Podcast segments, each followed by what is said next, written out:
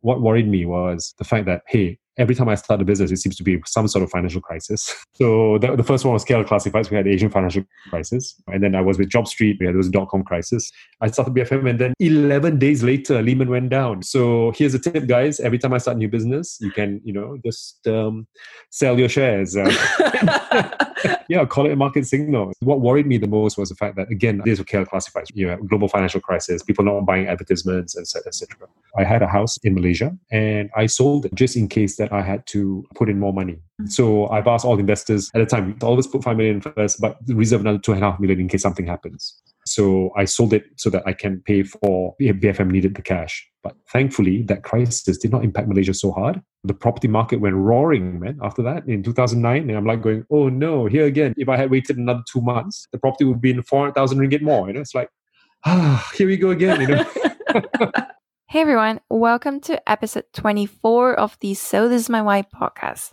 I'm your host and producer Lingya, and today's guest is Malik Ali, best known for founding BFM 89.9, KL's premier business radio channel, and FiLife, Malaysia's first online life insurance technology company. Malik Ali was once a lawyer working at Allen Overy in London during the Canary Wharf bankruptcy, but he soon left to pursue his first love of business by first completing his MBA at Harvard, where he was classmates with Sheryl Sandberg, before returning to Kuala Lumpur for a stint as a consultant at Boston Consulting Group. Soon after, he began his first startup, KL Classifieds, but unfortunately hit the financial crisis that landed him 300,000 ringgit in debt. Malik found a way out of that and went on to work at JobStreet, Maxis, and Yahoo before founding both BFM 89.9 and FiLife. Malik doesn't hold back in sharing the realities of his journey as a founder, which are full of peaks and valleys. And I can't wait to share his story with you. So, are you ready? Let's go. Welcome to the So This Is My Why podcast, where we talk to people about their whys and how they turn them into realities to inspire you to live your best life. And here's your host, Ling Ya. Hi, Malik. Thank you so much for joining me today on this podcast. I would love to start with your childhood. And I understand you grew up in the late 1960s in Kampung Pandan in Kuala Lumpur. So, what was that like I don't know you? if you find that out. yeah, I research. found that out. There's brilliant research. So I actually I started in a place called Sam Mansion until I was about three or four years old. I was probably conceived out of wedlock. So my parents married, but it was a very short marriage. So I stayed in this apartment called Sam Mansion for a while where my father came over once every two nights to visit me. He had a first wife, and my mom was a second wife. Looking back, I think it was a little bit traumatic because you see your dad one day, and then you dread the morning that he leaves, and then that evening is going to be horrible because you don't have your dad around. Then that anticipation of him coming the next day is fantastic again. So you go on through this sort of cycle. I don't know how that affected me, but that was highs and lows. But my parents divorced when I was about five years old again put in a slightly traumatic position of having to choose between my parents they put it to me, a five year old child, oh, as wow. to who I would like to. I mean, mom took care of me. My mom was an actress before she married my father. Bangsawan, they call it. They used to go to various villages and, and act. And she had a former husband who was both their second marriages. And I was asked to choose. And mom was always a nagger. So she's raising me. So you always wanted the person who came into your life once every two days kind of thing. So it was a natural thing for me just to opt for my father very, very easily. And I never saw my father cry. It was like, you know, yes, of course you, dad. So my mom took that pretty badly. And so I went to Kampung to live with my stepmother and my father. And it was a house just actually by the golf club. My father, his businesses started to succeed in that time. It didn't before. When I was three years old, he was walking the streets of KL, wondering how to buy powdered milk for me. So his first business failed badly. It was in construction. But I think by the time I was six, seven years old, he managed to do one successful business. We're leasing a golf club property off of RSGC, Royal Selangor Golf Club. And that was where I had most of my sort of six to 12 years old childhood. So it was a very lonely childhood. I had half brothers and sisters, but most of them were studying overseas at the time. So I was pretty much the only child in the house for a long time. So the next one above me was probably about 16 years old. The oldest one's about 21 years older. I understand that you also tag along with your dad a lot. He was doing all kinds of things like uh, courier service franchise yeah. in Saudi Arabia, distributing deals yeah. with Petronas. So you went along as a child? I was his brother and sister. So I answered the phone calls. I was probably about seven, eight years old. And yeah, when we went to hotel rooms, he'll say, Malik, can you just answer the calls for me? I say, oh yeah, hello, uh, comment ça va? Yeah, yeah, yeah, that kind of thing. So it was fun. It was the golden years for him. And he was traveling a lot, meeting a lot of French principals.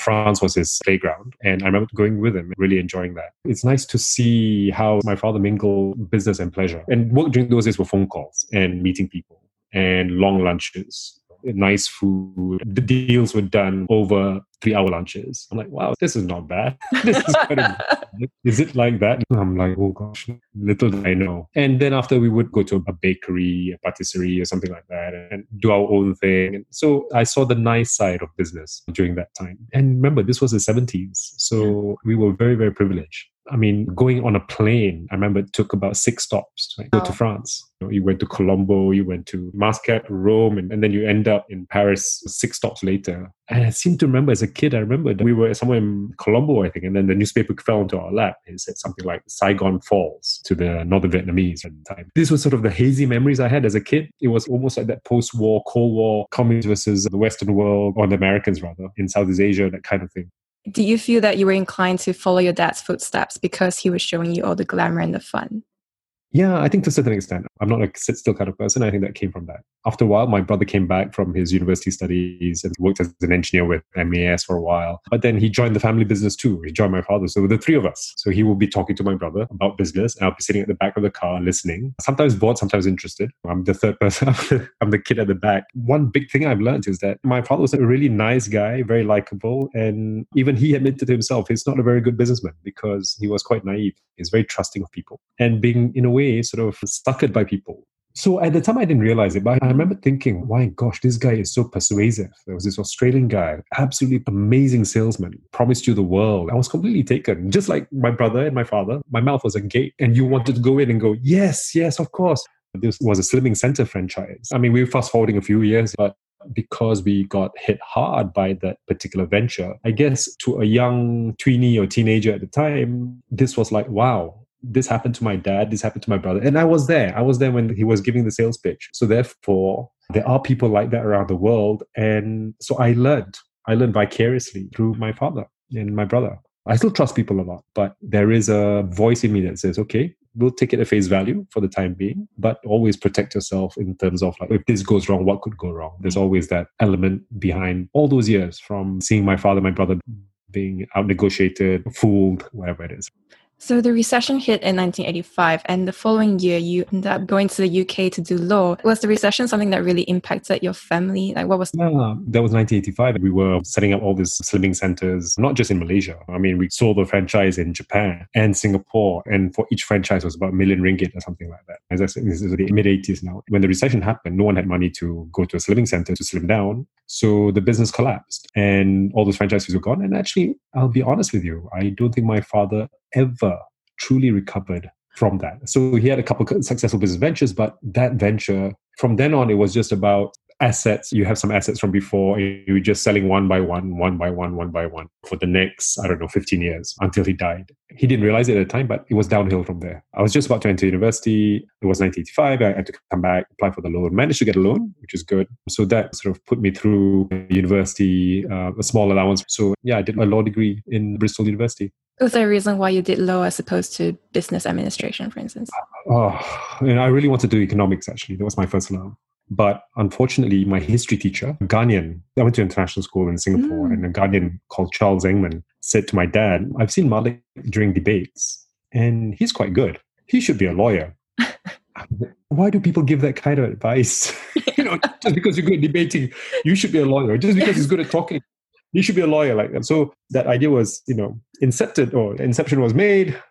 And my father thought, ah, Malik, I think you should do law. And there's a history to it, I guess, because my father actually applied for a scholarship. He was an immigration officer in Singapore when Singapore was a colony. And he applied for a scholarship to do law. And everyone told him that this is just a heads and shoulders interview. They just want to see you, make sure that you're real. But in all respects, you've got the scholarship. So my dad walked in, saw the British colonial officer, and he asked him one question Mr. Ali, why do you want to do law? And my father said to me, even until to this day, he says, I don't know why I said it, but it came from the heart. It just came out. He said, I want to do law because I want to seek independence for Singapore. Wow. Yeah. Wow. so he goes, Mr. Ali, that's the door. So there's your ambition unrequited. So when one teacher comes up to him and says, Hey, your son might be a good lawyer, he just jumped on that and said, Malik, I want you to do law. So I'm like, okay, dad, fine, whatever. It sounds interesting and let's see what happens. So I just put my first love in economics aside. And that took me on a circuit of about six and a half years. Yeah. So you end up working in Allen Overy in the early 90s in corporate finance. And I understand that you were working on the bankruptcy of Canary Wharf at the time. Well, put it this way, that was one of the reasons why I'm like, uh, I better go, I better do an MBA.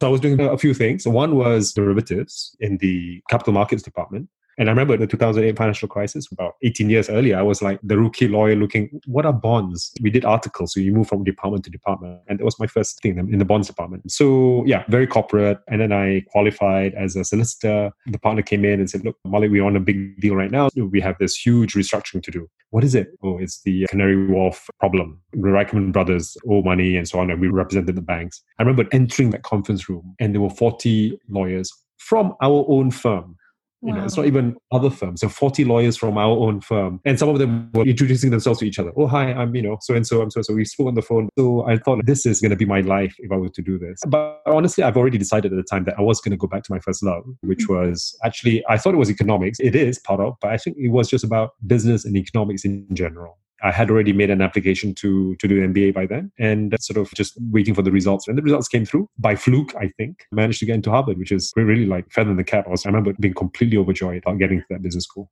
So when you applied to the MBA, were you already thinking of I want to do a startup? Because I understand that you were also very enamored with the UK radio stations like Capital Radio and Laser 558. So was that like an idea of oh I want to do business and it might be something radio? Yeah, I always was very interested in radio. So that was one of the options. I used to have a black book where I keep all my ideas of businesses. And I still see some of them recur even now. And radio was high on the list. But I remember when I was writing the essays to enter these business schools, they did ask you what you wanted to do post business school. I remember that doing my own thing was not the first on the agenda. And what was my first on the agenda was interesting. I spoke about infrastructure. Hey, I want to get involved in airports in telecommunications, all those kind of like big infrastructure areas, because I was still thinking in terms of like an economist. So, what is good for the country? What is good for Malaysia at the time? We had the North South Highway come through, that's great, but we need more. We need power plants, we need telecommunications, we need airports. This was 1992. So, that was my first thinking It's actually, hey, why don't I experience corporate world or a certain area of business first before venturing out on my own? And then came the summer of 1990 four when I came back, back to Malaysia. And it was a summer break. And I suddenly realized, oh my gosh, there was this thing called the Time Highway Radio. And it was the first private commercial station in Malaysia. And I said, ooh, maybe this is an interesting one. Again, the inception was then like, okay, I, I was interested in this from the UK. I really enjoyed the radio station in the UK. But in my mind at the time, I was more interested in entertainment stations and so on. Business radio station didn't come to mind what were the biggest takeaways from your MBA? Do you think that it was a good decision for you to have done it first? Because some people would go to like BCG, then the MBA, uh, but you did the other way. Yeah, because I wanted to do it in the first place. I really wanted to do business slash economics. So it was to me, finally, after six and a half years detour, I can go back to what I love. And I loved it. Um, I absolutely loved it. Harvard has what you call a case study method. And essentially, you're reading cases about people's experiences. The protagonists are going through those experiences. And sometimes those protagonists turn up in class you don't know them. You see some face there and you're like, oh, okay, who's this? And suddenly they're the protagonist. And so you go through three cases a day. So you get three experiences a day of other people's experiences. So you learn vicariously through them. So I thought that was a, an, an, amazing experience because you learn through the eyes of others. I think the best cases were the failures. There was a guy called Dan Bricklin. He invented a spreadsheet, but you don't know Dan Bricklin. No one knows Dan Bricklin. He started a company called VisiCalc, which was a predecessor of Lotus 123, which is a predecessor of the Excel spreadsheet and Google Sheets, etc. But it was Dan Bricklin who invented it in class of Harvard Business School. But again, good good learnings. What happened? Shareholder disputes that slowed you down, and other publishers came in and got the product out faster. So learnings from that as well, from the failure of Dan Bricklin. Were you never inclined to stay on in the States and work there as opposed to coming back? Yeah, I wanted to. I couldn't. I didn't have enough money to put myself through college my wife. We were just married. I needed my wife to work, and it's just tied over that extra 10,000, 20,000 US. Otherwise, I'd be scrambling for that. And to do that, I needed a certain type of visa, which doesn't allow me to work afterwards in the US, which is a shame because there was Sheryl Sandberg, one of our classmates also wrote the business plan for Yahoo. The third um, employee, I think. Yeah, that was the Internet 1.0 generation. So I would have loved to stay there at least for another three, four years. But th- there we are. Instead, I came came back to Malaysia with BCG and then started my own classifieds newspaper. And then there's something called the Asian financial crisis. There I am watching TV. I was watching Astro at the time. And here I am crushed by the market, the cash flow problems, my business was failing. And I looked at the TV and there's a guy called Warren Adams, a classmate of mine. I play football with him, great guy, very nice guy. And he sold his PlanetAll business to Amazon for 250 million US oh, dollars. Oh, wow. like, huh? Here I was, an Asian financial crisis on my shoulders, and there was Warren sort of selling his company to Jeff Bezos. So I'm like, wow, good for you, Warren. Can't happen to a nicer guy. But damn, I wish I was with you, you know? And so all this happened because of a startup called KL Classify, which you started in 1997. How do you first come upon that idea? Wherever I go, whatever experience, I tend to say, oh, can I do this in Malaysia? Can I do this in Southeast Asia? So there was something called the loot in the UK at the time where people had this newspaper where the paper cost about two pounds, but it was like literally just classifieds and classifieds. And Malaysia had it, but Malaysia had it in something called the Malay Mail. And people bought the Malay Mail because of these classifieds. I'm like, oh my gosh, there's only one real player here. Let's compete with that. So that was the idea for KL Classifieds. I mean, the only problem is that business is really dependent on people having a certain transaction volume of buying and selling cars and buying and selling property and jobs, etc. But when you have a financial crisis, honestly, the 120 pages of classifieds that Malay Mail had, it whittled down to about 18. You're talking yeah. about 85% drop. Something like now. This is what you know, we're going through right now, that kind of decline. Under those circumstances, I certainly wasn't the best entrepreneur. I was still very raw. I had a bit of a inflated view of cost structures. But yeah, in those sort of circumstances, business is, if, if you succeed during those times, you're one of the very few. So you ended up 300,000 ringgit in debt, as I understand it. So what was the plan to deal with that? The plan was to go to Singapore, work as either a consultant or a corporate guy again, so earn enough to be able to live as well as pay down the debt.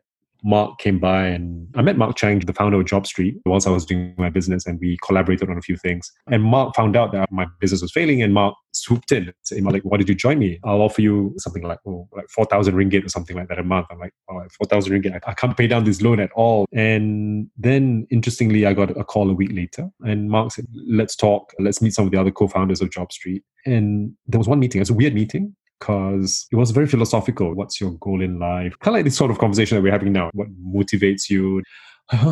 and then finally, this gentleman who is now my business partner, a guy called Kayip, he asked me, Malik, how much do you owe the bank right now? So by sailor, so I said uh, 200,000 instead of 300,000. He says, okay. I have a suggestion. Why not, if I were to pay off your loan, would you join Mark and help him out and then see what happens? If you leave of your own accord, you have to pay back the loan. If things don't work out and I ask you to leave or Mark asks you to leave, then that's fine. You don't have to pay it. I think if you can help us with these things and get us some funding for Singapore to expand jobs across Southeast Asia, I'm like, wow, here was someone that was going to erase that big cloud over my head just with one check. And that's what he did. He did that. I was like shocked, but obviously very grateful. Interestingly, it's something I've heard before. And remember, I told you before about my father walking down the streets of KL yes. not having money to buy milk. He went to someone and had the same situation. Someone said to him, Yeah, Mr. Ali, I'll take over your construction business. I'll take over all the debts. You can just walk away now. It's all right. So wow. history repeats itself. And for relationships like this, it, these are relationships I treasure because they're few and far between when I first came across the story, I thought, wow, that's such an incredible thing for them to have done. I wondered, like, if you were them at the time, would you have made that same offer to yourself? I think Mark needed help. Mm. Mark was alone. He had no time. He was just struggling operationally with Job Street. Then he had a venture capitalist knocking on the door, but Mark he didn't have the time to produce a business plan, to negotiate, to put a vision and the growth story together. So that was my first job to just put a story together. And it's quite natural for me because I was like, oh yeah, classifieds. There's jobs. After jobs, we'll do property. After property, we do cars. It's all internet and things like that. So we do this sort of things, phase things. We do jobs first, and then we do property next, and then we do cars next and then we'll dominate the online classifieds world in Southeast Asia. That was the story. So yeah, the venture capitalists already wanted to invest. And it wasn't because of me. It wasn't because of the business plan. They just wanted something to bring to their board and say they have something on paper. So I helped with that. I think you brought on Asghari Stephens, right? Asghari came a bit later on. We venture capitalists out of Singapore first, and then Asghari came two or three years before JobStreet IPO'd. So he was involved in that. That was the JobStreet story. Interestingly, the characters that were around at the time, I remember the poster boys in Singapore at the time at least was Patrick Grove and Nick Lim. And guess where Patrick Grove is now? So it's roughly the same space. He was in a portal space and then he moved into magazines during the tough time. And then he went out to the property classifieds and then and car classifieds and then now he is. So it's interesting this sort of formative years of being part of Internet 1.0 allows us to all develop at our own pace, our own niches and all that in this classified space. What do you think it was about JobStreet that allowed it to be so successful? Because in 2004, like it IPO and it was sold for 660 million USD, which is a tremendous success.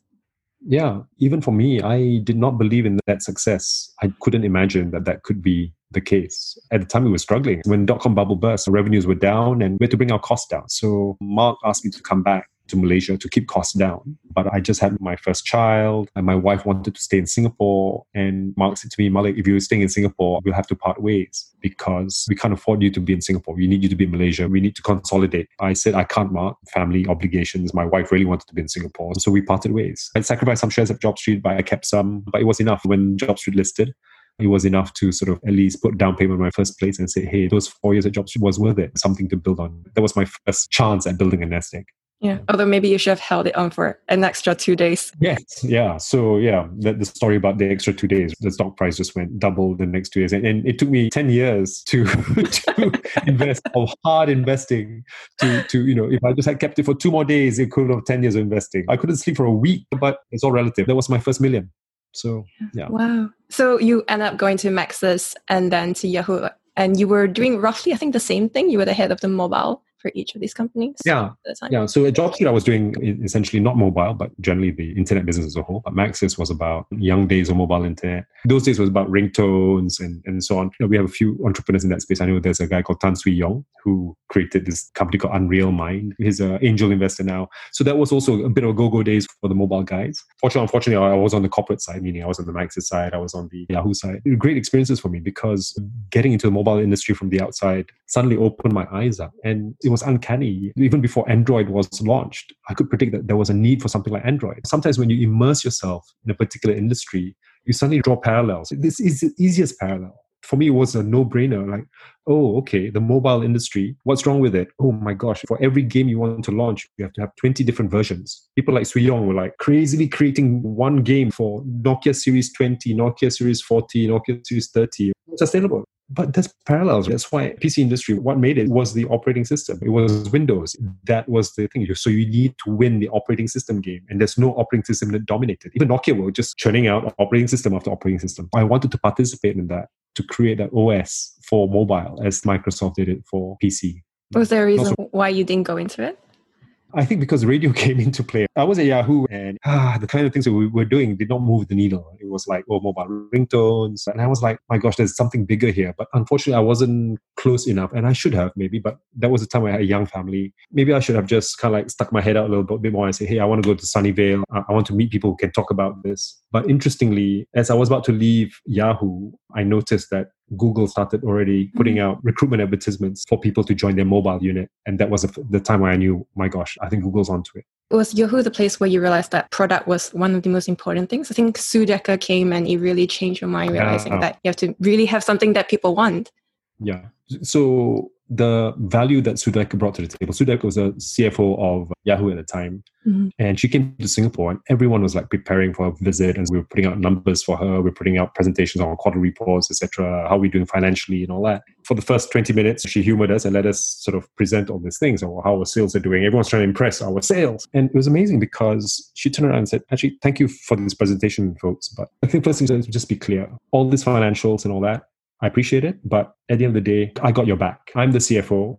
I'm going to talk to Wall Street and I'll handle these guys. You don't have to worry about these things. What team are you in? You're a product team, right? Okay. I want you, as a product teams, not to worry too much about sales numbers, but I want you to worry about what products will make Yahoo to its former glory as the number one portal or the, whatever products it is in five years' time. I want you to worry about the products that we can produce from now so that we're on a good street in five years' time. What are the products that will make Yahoo in five years' time? And to see a CFO do that, and just to say, hey, don't worry about the numbers, guys.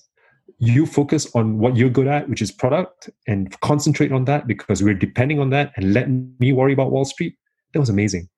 I was in Maxis at the time. Before that, and CFOs were not talking like that. CEOs were not talking like that. Shareholders were not talking like that.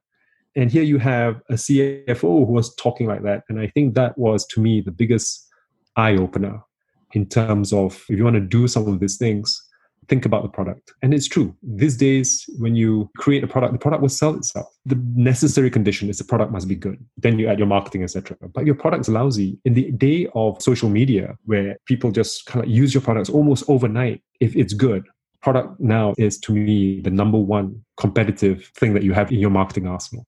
So, what was the impetus that pushed you from working at Yahoo to starting BFM in September 2008? I got fired. Oh, no. Actually, I got fired three times in a row. I say this because I was comforting someone who got fired yesterday and saying and it was his first time. And I said, Look, I got fired three times. It kind of like shocked him. And that was good. I was fired from Maxis. I was fired from Yahoo. And I think I know why. Yahoo, I realized what it was. I'm not a good upward communicator. I'm so used to running, like, for example, my KL classifieds and being responsible for the whole company that sometimes when I work for corporations, I assume that, okay, this is my department. I run it the way I want to, etc. And I don't communicate what we're doing. But in corporates, you need to know what other people are doing because your boss will ask, hey, what's your underling Malik Ali doing? I don't know. you know, so he doesn't give me any reports. He just does it, and so it gets everyone uncomfortable uh, that you, people don't know. So I realize that's one of those things that I don't communicate well. Frequently, I don't sit down my supervisors, etc., and say, "Hey, this is what I'm doing da da da da da. And I think all these are good stuff. I didn't do it. So because of that, I think people kind of like when you don't know, you assume the worst. And sometimes things don't go out to plan. And yeah, a couple of things didn't, didn't go to plan. So that's one thing I've learned. I was asked to leave from Yahoo as well and Maxis. But there's also another element as well is that I'm more of a thinker than operational person. My relative advantage, if, if you were to put me side by side with someone who is just naturally more process oriented, more operational, I'll lose out for sure. My comparative advantage is sort of in a way being able to think five years down the road. And that's why Sue Decker really touched me because I really think five years down the road, what will things happen? And sometimes you're a bit early, but I'll give you an example. And Maxis, together with Dato Jamal, who after a while gave up on this idea that, hey, it's about building the ecosystem of content providers. Guess what Apple's doing now with the iTunes Store? That's your content providers. So basically, you are building that up. Whereas at Maxis, the CEO banged on the table and said, why are we giving 70% of any revenue that comes through mobile ringtones to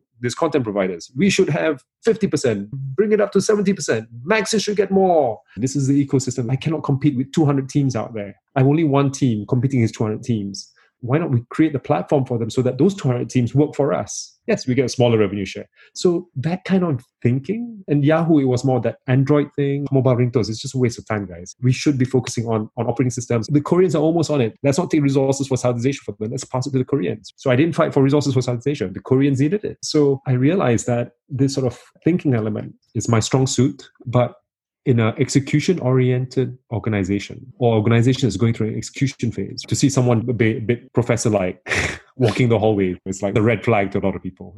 So when you started bfm i think the radio ecosystem then was like the blue ocean like there was no one else. It was more entertainment more music and you saw that gap that you wanted to fill. Yeah yeah, I realize now after going through three rounds of things, I realized I don't have strong execution skills. I was lucky in the fact that there were a few people who turned up at my doorstep and said, Malik, I want to work with you. And they were great. A lady called Ailian. I said, Malik, I'll organize your sales force. I'll do this because I love the station and I want to do this. So she created the structure for my sales force. She helped me hire a sales head who today is still with us, Charles Peters. She helped me hire him. I remember the first two years of BFM, I feel myself going down this rabbit hole again. I'm like, oh my gosh, this is execution. The clients want you to follow up every day and your follow up skills is terrible. So I was really struggling for the first two years. But thankfully, Ailian came on board and through Ailian, I had Charles and Charles trained the team. So now we have a great, great team. Do you form BFM and what it was going to be based on any existing radio platform that was out there? Because I think that you were drawing um, from like radio presenters and business journalists, right? So the kind of talent you had was not quite suited to what you were thinking. Yeah. It was just common sense, really. I think if mm. I hmm. wanted to do a talk radio station, we can't talk about sex, can't talk about politics at a time. Now we can. Yeah. So what can we talk about? We can talk about business. The Edge had launched by then already. In fact, The Edge were my first investors in my classifieds business. And The Edge was going like, okay, when we follow the money, we can talk about politics. I mean, follow the money, 1MDB, actually you're talking about politics. because usually when you follow the money and it's in politicians' pockets, money drives politics, unfortunately. If you look around the world, business journalism actually are sometimes the one that actually are the financial times of the world, etc. They're the ones that when they follow the money, you find crooked politicians. So that was the inspiration to say, okay, business can be a topic that we can talk about. It doesn't have to be boring. It can be interesting. It can be entertaining. And the reason why we didn't call it Business FM was there was a plan B, right? If business didn't work out, we could just change it to a music station and call it BFM, right? So, yeah. and I think it's important for people to know that you didn't just jump into it without thinking. You actually ensured that you had a buffer for yourself and your family for like a couple of years. Yeah yeah every time i start a business i'm, I'm going to have at least two years worth of being able to live without any income and just put two years worth aside. And lucky with Job Street, etc and some investments i put two years worth of household expenses aside and i put 800000 ringgit of my own money yeah. into bfm i only wanted to put about 300000 but my fellow shareholders know me too well. He was k k because hey Malik, you, come on i want it to be a bit painful for you if this doesn't work out but I mean, in the end, you you raised like 4.2 from all your other investors. And what yeah. I noticed was very interesting is that these were people that you have known and have followed you throughout your career. So clearly, you have that established relationship and they really trust and believe in you as a person. right? well, you know, so it was a long time. I'm like, hey guys, are you in or out? Right? There was a worry because I mean, mm. remember, I was asked to leave Jobstreet. I mean, this was when I was passing around the hat for the money, and there was kind of a pause. There was kind of hesitancy. like, hmm, because they know me well. And there was one investor, uh, her name is Lucy. She's the wife of another Job Street guy, Suresh. And she says, Look, Malik has left Job Streets about six years ago. People grow and people learn. They find themselves a little bit more. I use this as my mantra for even our employees and so on. Just because someone may have failed at things or not been good at competent at something a certain number of years ago, it doesn't mean that they haven't grown since then. You can't have that first impression and so on. So this is where I think one of my investors, Lucy, said, Hey, Malik might have grown. And if we can help him, encourage him to get an execution oriented person to work with him, then maybe we have something here. And that's what happened. So it wasn't an automatic money in the hat there was a bit of hesitancy. I'm like, mm, and then someone had to stump up for me and was like saying, okay, he's a good guy. At least you get the integrity part. It's just whether you can get the execution part. So, so you had the five million. What was your plan in terms of deploying it? Yeah, so it was just basically operational and marketing to a certain extent. But again, I learned from Jobstreet days not to spend too much. If you have a marketing budget that you want to launch something, my first venture, KL Classifieds, I would spend 80% of it upfront, 20% of it as maintenance marketing, but that experience told me that actually it should be the other way around. You spend 20% of it up front and then you, you save 80% because it's a marathon.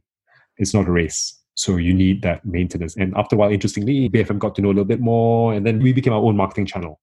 So, what was your CAC or cost per acquisition at the time? I don't use those metrics. To be honest, I find digital marketing very mind blowing. I'm not a details guy, right? so I, I, rely on people to help me. So, to me, marketing is all about directional. Is it directionally positive or directionally negative? And even until today, I, I can get really lost in the details. And I always want to surface up and say, directionally, guys, has this been a good campaign or not? And I can work with that. So you ask him about examples of business radio stations. You can just give me two words or three words in this case. So there was something called BFM France, and they're a business station in France. And you just have to say to me, a French business radio station. And to me, building a product out of those four words, it comes easily to me. It's just one of those things. I just need a few words to understand. I can visualize what it can be. I remember going for one talk on agile product development. And I would just sit down in one talk and then it crystallizes. Concepts are very easy for me. I can take three words and build a whole scenario, a whole product out of it, or a whole company out of it. So that was it. I know there was a radio station in France called BFM. I, I didn't have to look at the programming for BFM in France. It just came, okay, we need the breakfast grill in the morning. We need CEO interviews in the morning for sure, right? Who do you want to listen to? Who else do you want to listen to? Yeah, you need market commentaries. You need this, you need that, da, da, da, that kind of thing. And you just pick out a few things. CNBC does this, ah, da, that kind of thing. So just synthesizing everything. I enjoy, I enjoy that. So before we go into the details of how you planned your program, I think one of the yep. biggest challenges you faced was getting a dormant frequency to be granted to you, yep. and you had to petition to Tan Sri Lim Keng Yaik for it. Can you yep. share a bit about that? Yeah, so I think I went to the licensing department of MCMC and they said, fantastic concept. All the commissioners love the concept, Malik. Unfortunately, we don't have any frequencies. But um, why though? That was so strange. Like it's dormant. No, because I think they already assigned it to some licensee who has been sitting on it for two years. I haven't raised the money or not enough time. They choked the frequency first, right? So I went back to my partners and said, hey, they like the idea, but they can't get the frequency. Then someone said, hey, actually, I'm one degree removed from the minister. I know his son, and maybe we can arrange a meeting so he can meet Tan Sri himself and present.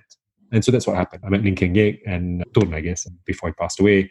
And he said, okay, great idea, but I cannot give you a full English one. I have to give you 70% English and da da da da. Kind of, okay, I'll live with that. So that's what happened. Got the frequency. And that's the only frequency that I've gotten in our whole radio thing. I've been trying for the last 10 years to get more. It's just a brick wall.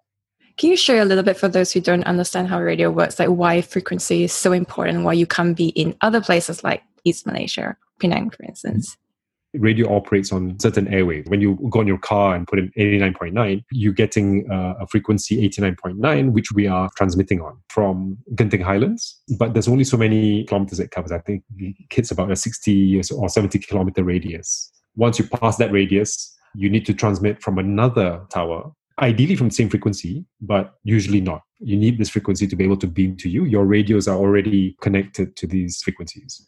Without those frequencies, we cannot reach you in Malaysia, I guess it's quite crowded. But the frustrating thing is that if you really want to do it, you can. Fundamentally, new station comes out, you give them this. It's not optimized. You can go around and say, Hitz, if you reduce by 0.1 BFM, you increase another frequency, we can space out everyone. Plus, we have another four extra ones.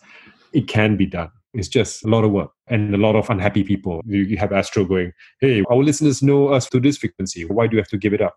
Hey, guys, don't worry. You're so famous. Hitz is so famous. Don't worry. People will find you, whether you are 92.9 or 93.0. I wanted to talk about the programs and how you started BFM because I understand you opened up with the morning round with the breakfast grill. And yes. at the time, the Lehman Brothers collapsed, but you just didn't have the resources to cover that. So, what was those early mm-hmm. days like? Hugely frustrating. So Lehman was going down, the news was all over, and there was only a dozen of us. We had one presenter. Today we have at least four, five, one presenter, one producer on the show, and, and we couldn't really cover it well. And our news team was just like three people or four people strong. We did a breakfast grill interview with one the arts. I'm like, oh, here we are doing someone who is okay, fine, entertainment business, but Lehman's going down, Rome is burning, but credit to the team. I mean, nothing that can be done about it, just the timing. But it worried me. What worried me was the fact that, hey, every time I start a business, it seems to be some sort of financial crisis. so the, the first one was KL Classifieds. We had Asian financial crisis. And then I was with Job Street. We had those dot com crisis. I started BFM and then 11 days later, Lehman went down. So here's a tip, guys. Every time I start a new business, you can, you know, just um, sell your shares. Uh, yeah, call it a market signal. What worried me the most was the fact that, again, these were KL Classifieds. You know, global financial crisis, people not buying advertisements, etc., etc. I had a house in Malaysia and I sold it just in case that I had to put in more money. So I've asked all investors at the time to always put five million first, but reserve another two and a half million in case something happens. So I sold it so that I can pay for if BFM needed the cash. But thankfully, that crisis did not impact Malaysia so hard. The property market went roaring, man, after that in 2009. And I'm like going, oh no, here again. It's not as bad as that two days thing. But no, literally, it was like if I had waited another two months, the property would be in 400,000 ringgit more. You know, it's like, ah, here we go again, you know. Always ignore uh, your first instincts. yeah, I don't sell anymore. that's my learning. So yeah, so I think that's what happened, and we were lucky. We got cash flow break even, which is a great milestone in any business when a business pays for itself. Yeah, within um, like eighteen uh, months or something, like really, really quickly. It was like two and a half years. Two and a half years. Yeah, we yeah. went down to our from five million. We went down to our last five hundred thousand ringgit. Wow. So we, we used up 4.5 million and then stayed at 500,000 and then and it went up again. So how were you generating profit for BFM? Like I think you were getting like a lot of interest from like Malaysia Airlines who were willing to sponsor right from the get go, right? Yes, that's right. Indy Nair, she was the head of communications at MAS at the time. She wanted first to suss me out. So I had a meeting in my office. Studios is a very sort of rudimentary place. So came in and, and wanted to suss me out, thought I was genuine, and then said, all right, then what can you do for us? So we came up with some interesting campaigns, playing with a BFM acronym, a competition to say what acronym that you can do to BFM acronym that you can relate to flying, for example. So you had things like Batik Flying Maidens and da da da da da. Best flying machines. So I had some fantastic support from Indy and, and MAS. I had fantastic support from CIMB who sponsored our first breakfast grill and they sponsored for the next four or five years, which was wonderful. So that gave us momentum from our first year. I think we earned about 700,000 ringgit. Second year was about 1.7. We probably needed about two, two and a half to break even in, in those early days. I was very proud of it because Job Street was a, a team effort. Everyone did that and it became successful. I don't think I had much to do with that. But with BFM, I've never created something where it could stand on its own feet after a while and pay for itself. So that restored my confidence. You remember the three previous jobs I had, I was getting like, sorry, you're out. So there was a bit of a confidence issue, right? I was like, yeah, I know I can manage well. I know I'm an execution oriented person. Gosh, BFM can be a disaster because of me as well. But thankfully, managed to learn from all those mistakes. The, the true sense of accomplishment was when BFM broke even and could pay for itself. Was that the point where you realized that BFM could be or was in fact a success already? Mm, I think maybe a couple of years later, it was just more the sense of relief that this could pay for itself. And I'm wondering, as you're incorporating all these sponsors, do you ever feel that you had or were compromising your editorial integrity in some way? Never. Yeah. Don't do harakiri. Like, for example, if someone was sponsoring a show and they say, Oh, I want to go on the breakfast grill and they want to buy advertising as well. You know what? Actually, our editorial team will probably do a really hard grill on this one then you just say, look, why don't you do the editorial part maybe nine months later, a year later? Don't do it now. Do your advertising now. then we can really grill you in nine months' time. Don't kind of like put everything together and someone be advertising and then you grill them like hell. That's not smart. Have you ever had so, issues where people come and they are grilled in a way that they don't expect? Oh yeah, we've had people walk out even as recently as a couple of months ago. So people do walk out. That's why we like live grills. You can't walk out. But i think also in malaysia there are certain boundaries that you have to adhere to regardless. Like i was speaking to dr jason leong. He said that we used to have to adhere to the four r's like royalty religion race and rosmah. I don't know how true that is right now. I think uh, religion and royalty. I think there was a recent incident where even religion in the business context was tough. I mean, we asked about it was an obvious question about okay, this you know when you pay zakat, which is alms, you can get tax relief on it, and there's no limit, I think, to that tax relief. If you pay a million ringgit in zakat, you can get a million ringgit tax relief. Mm-hmm. Uh, and we just asked about that, and we got called out for it. Wow. You know, uh, yeah. So even the business context. Oh yeah, another one. The, the, obvious ones is like when we are interviewing one of the brewery companies on the breakfast grill, and, and you talk about financials, and then we get little weird ruling that says only non-Muslim presenters can interview breweries, even on the breakfast grill. And like, really, seriously? Yeah, come on, let's be real. I've been in conversations where people are trying to figure out how to restructure MAS. The biggest thing that the board is worried about is how to tell people out there that them not to sell alcohol on MAS flights. The issue wasn't about MAS losing money hand over fist. It's about alcohol being sold on MAS flights. So at the end of the day, I think Khazanah at the time said, okay, the compromise is we won't sell alcohol in domestic flights. That took 200 hours of management time. Right? And to what extent do you listen to people giving feedback? there? Because I noticed like BFM on Instagram, you're always asking people questions, asking the feedback. So to what extent do you take on board and change the way you run things? I take it very serious and I try to use a marketer's ear there's a lot of noise in the feedback sometimes a lot of anger there's a lot of emotion. When people give feedback because they feel something and they really want to vent. It can be good it can be bad. And this is where i wear my marketing hat and say look you can try to look through the eyes of that individual. Don't take everything too much at face value but try to understand what's behind that feedback. The best kind of things I, i've seen is when we have a really rough feedback and people respond and then what comes back is amazing because that person explains her position and then we truly understand it. What I find Malaysians doing is that when we get negative feedback, we just kind of keep quiet and don't respond, respond late. Positive feedback, yeah. Oh, yeah, yeah. Thank you very much. Thank you very much. Negative feedback is like, oh, keep quiet. And I think that's really difficult. So it's been 12 years since BFM was launched. What do you think are the big milestones? I think the big milestones is the fact that we had a change of government, which opened up the floodgates for media.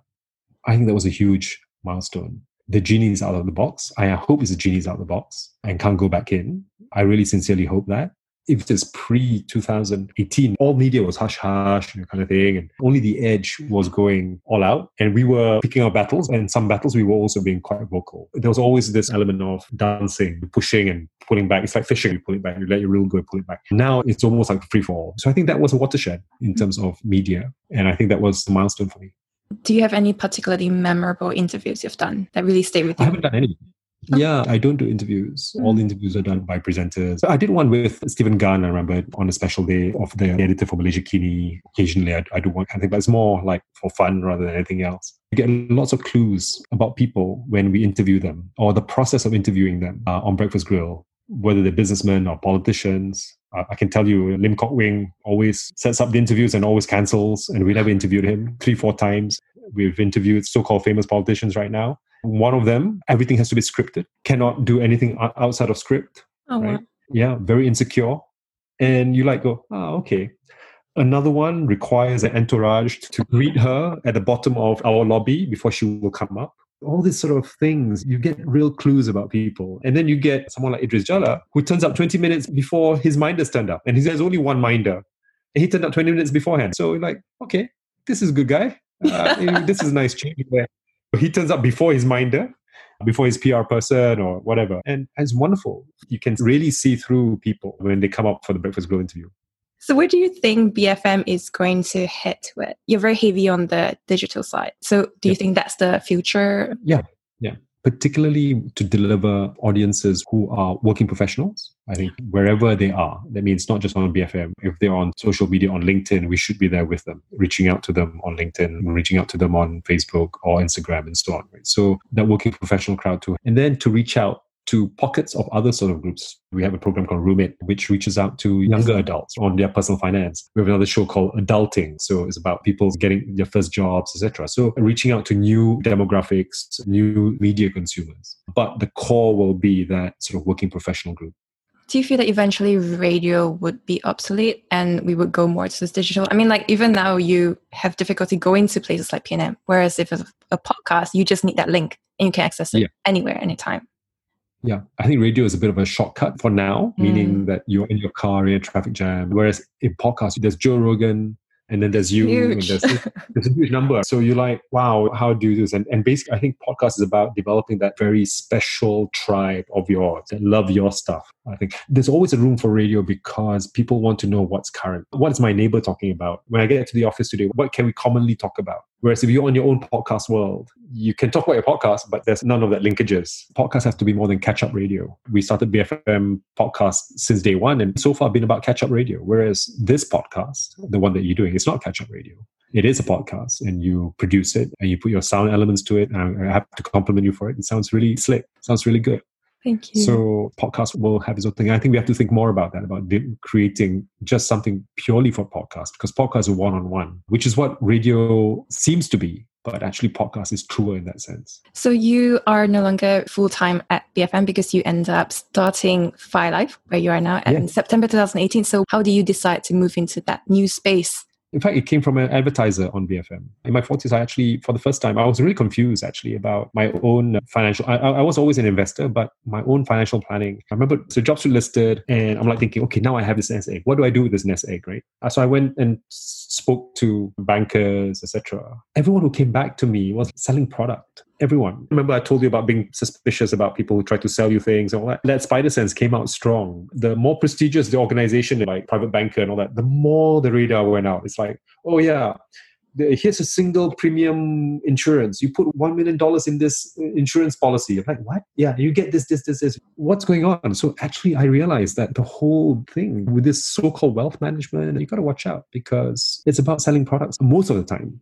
And I think when a company called U4 Life came into the market and started saying things like, hey, here's just pure insurance. If something happens to you, this is 1 million ringgit for your family. A very simple thing. It's not linked to this. There's no complications. There's no allocated, unallocated premium. There's no administration fees. There's no surrender value, cash value, and all that. It's a clean thing. I'm like, damn, I should have done this. But never mind. But U4 Life, I guess they ran into a bit of problems. I think they went and did a marketing blitz, spent the 80%. Oh no. 80% up front. And then you're 20% trying to run on the marathon on 20% less fluids. And I guess by the time they got to that 20%, they said, oh my gosh, would anyone like to buy us? So I caught wind of it. I said, okay, we'll buy you out. And then I flipped it. We do our marketing, but the most important thing is product. And let's save the 80% for the marathon. And so it is a marathon right now.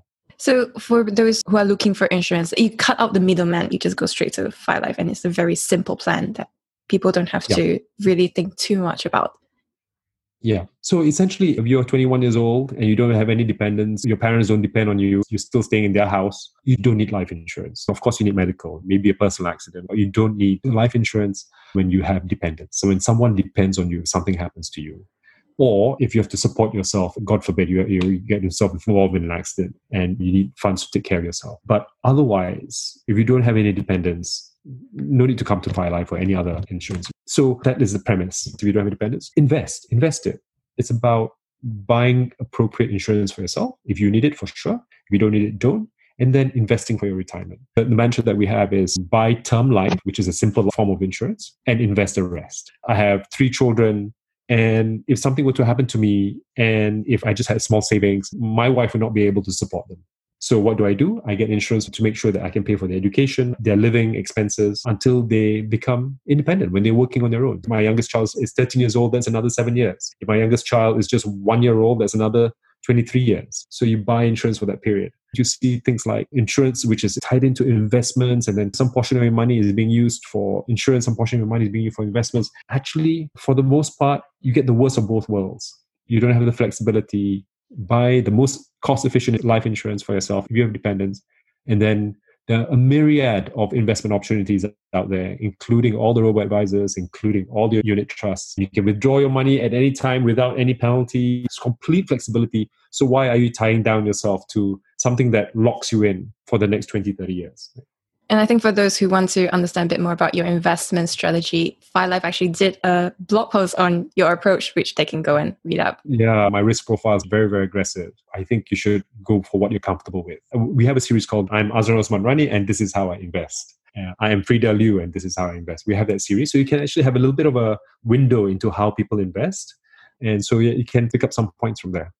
This is 2020. How has COVID impacted you and your industry? I think the revenues, the industry will go down by at least 30 all the way down to 50%. Wow. Yeah. So that's the kind of fall that you see in the industry. Those who have cash reserves and the Astros of the world, the media Primas are okay. The stars are okay. So basically, it's a question of weathering this time. So you have basically one major player, Astro, with like over 70% market share. And BD Prima is about sort of 15 to 20% market share, and then everyone else takes scraps. So the industry has consolidated. So in a way, it's just a question whether you can withstand that 30 to 50% fall in revenues. BFM, we were lucky. I mean, again, I can't emphasize enough what that Asian financial crisis did to me. I always kept uh, a big buffer of cash within BFM. I don't know why. It was just instinctive. It's, the comfort of having cash in the bank for the company to tide over difficult times. And the difficult times have happened and continue to happen. I think we can safely say that we saw the recovery in August, September, but I think we're going to get another dip again. So, one of the things I noticed that was very interesting for me is that you have done so many startups. And I noticed that each time you always have investors in it as opposed to going down the bootstrapping route. I wonder why that is because I know a number of founders who say they are bootstrapped as a matter of pride almost, but you've gone a different way. Maybe I'm impatient. I want the business to either prove or not prove itself within the first three, four years. Otherwise, I can only do one startup. My window is about five years, and you can really give it a decent go if you have a bit of capital behind you to nudge it along. Remember, this 20%, 80% rule. You have 80% that you can nudge it along, and you have another 80 to continue nudging it along. Otherwise, you don't know. Did I not get there because I didn't have the resources to nudge it enough? So the other thing is that once you get capital from someone else, you tend to have immediate validation. If someone doesn't want to invest in you, you know immediately that this business idea might not be as strong as you thought it was. But once people are excited to invest in you, then you say, oh, yeah, there's some legs here. So, in a way, it's an external validation.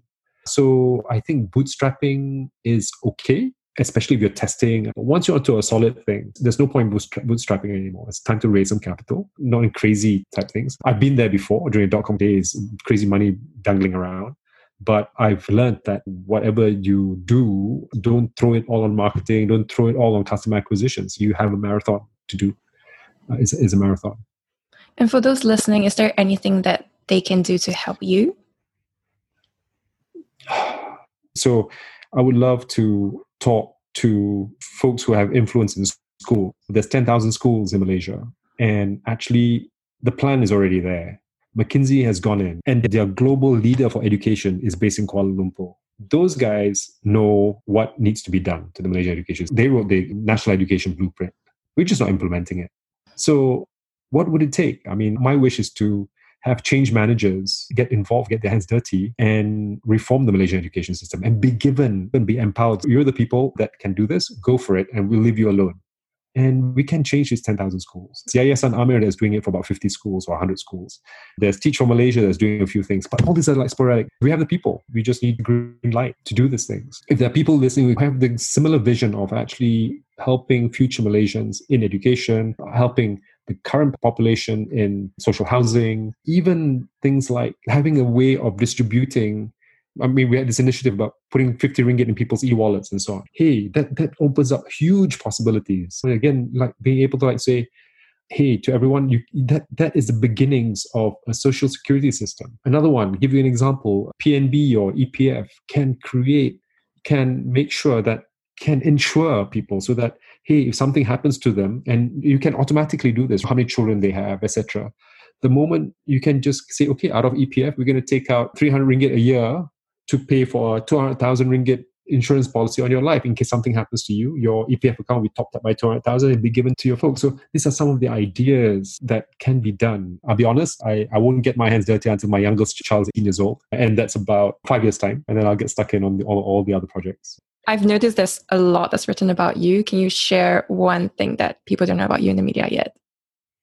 I think I told you, right? I got fired three times in a row. Sorry, four times. The first one ever was I was uh, working in a wine bar in London. And that was, I was completely shell shocked after being fired because I wasn't very good at wine bartending and I was walking home, tail between my legs. And it was like the worst day of my life. But that made me very hardy about getting fired three more times. So sometimes it's just a question of, hey, you're a square peg, round hole remember the CEO of Maxis at the time, the Singaporean, said to me, Malik, everyone thinks about going right. You always think about going left. And I remember saying to him, yes, but that's why I was employed. That's why I got the job because I think left. Yeah, I think that's one fresh piece of thing that you didn't know about. I think also you had a few nuggets about choosing between my parents.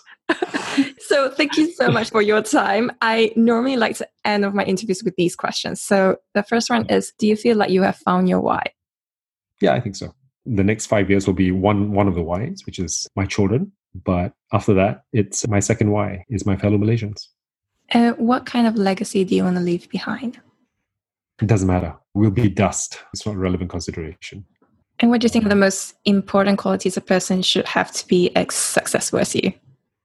First, I guess I, I don't consider myself successful, successful, but resilience. I think being able to be, be positive, seeing good in people, there's also something I saw on a Netflix, Netflix show, I can remember, but uh, it's about curiosity. If you're not curious, you, you don't learn. I mean, I always enjoy being curious, and I think it didn't kill the cat, that's for sure. But it did open up my eyes to a lot of things, being curious about things. And if you could always have that curiosity, I think you'll always be interested, you'll always be engaged with the world.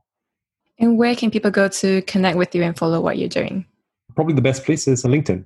So you go to LinkedIn and then slash IN, I think, and then slash Malik Ali, as easy as that. I've been talking about some of these things, about some of my future projects I like to get involved with. Big hints. So uh, on that, it has stuff on Fi right now. My current project has stuff on BFM and, and probably has this podcast after you've done it. So, so there we are. And that was the end of episode 24. The show notes can be found at so this is forward slash 24, including the transcript and links to everything we just talked about.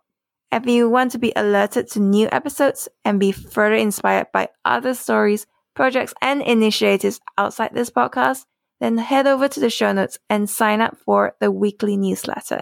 And stay tuned for next Sunday because we'll be meeting an inspiring man from Hong Kong who went blind at the age of six, but never allowed that to stop him. Defying society's expectations that as a blind man, he could only ever be good for working as a telephone operator or a fortune teller. He went on to become the first of many things.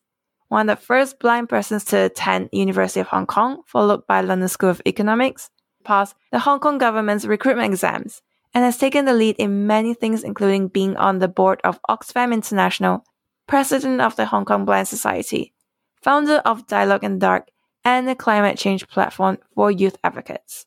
To learn more about this inspiring person's story, tune in next Sunday. See you then!